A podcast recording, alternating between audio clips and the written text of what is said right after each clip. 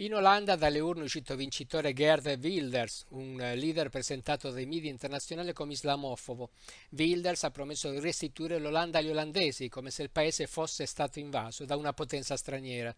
La centralità attribuita a questo tema, che si inserisce nella logica della cosiddetta sostituzione etnica, racconta però molte altre cose. Le società europee si sono forgiate nei secoli attorno all'idea forza dello Stato-nazione, nel quale esistono una cultura ufficiale, una religione e un gruppo etnico egemone, vero o falso che sia. Non esiste paese con un pa- passato coloniale che non consideri queste tre caratteristiche come essenziali e indiscutibili, dalla Francia repubblicana che già nell'Ottocento appianò le diversità interne, alla Germania che fece tragicamente la sua pulizia etnica nel XX secolo. In Spagna, forti movimenti di estrema destra vorrebbero eliminare le autonomie e le lingue locali in nome dell'ispanità.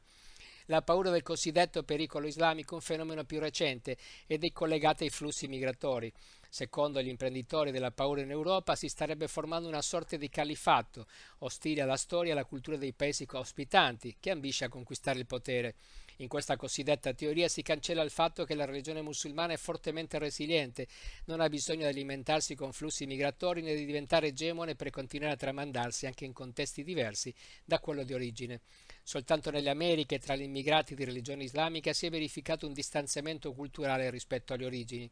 In Europa entrambi i principali modelli di gestione della società moderna postcoloniale, quello multiculturale britannico e quello assimilazionista francese, hanno fallito le cause non riguardano la religione. Per comprenderlo basta tornare sull'esempio americano. Là esistono ampie possibilità di affermazione sociale per gli immigrati, mentre in Europa non solo i migranti, ma anche le seconde generazioni sono spesso condannate ai ghetti urbani, ai lavori subalterni, a un'educazione di serie B, alle discriminazioni quotidiane, al fastidio per l'esibizione dei sentimenti dei simboli religiosi, e questo in nome della superiorità dei propri valori che accompagnò e giustificò il colonialismo.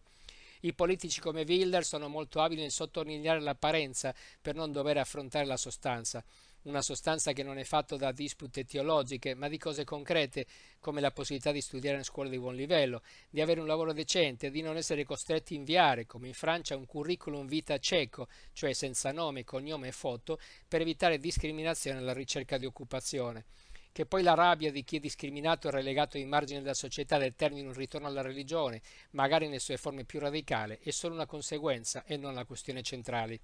Davanti al calo demografico generalizzato e all'invecchiamento della popolazione, da una parte l'Europa sa perfettamente che senza ricorrere all'immigrazione tra 10 e 20 anni non avrà futuro, dall'altra gli europei stanno esercitando il diritto al voto come una clava ma al di là delle polemiche è solo una questione di tempo. Non è facile per chi è stato per secoli il centro del mondo accettare l'idea che per poter mantenere lo status quo occorra chiedere aiuto proprio a quelle popolazioni a lungo denigrate.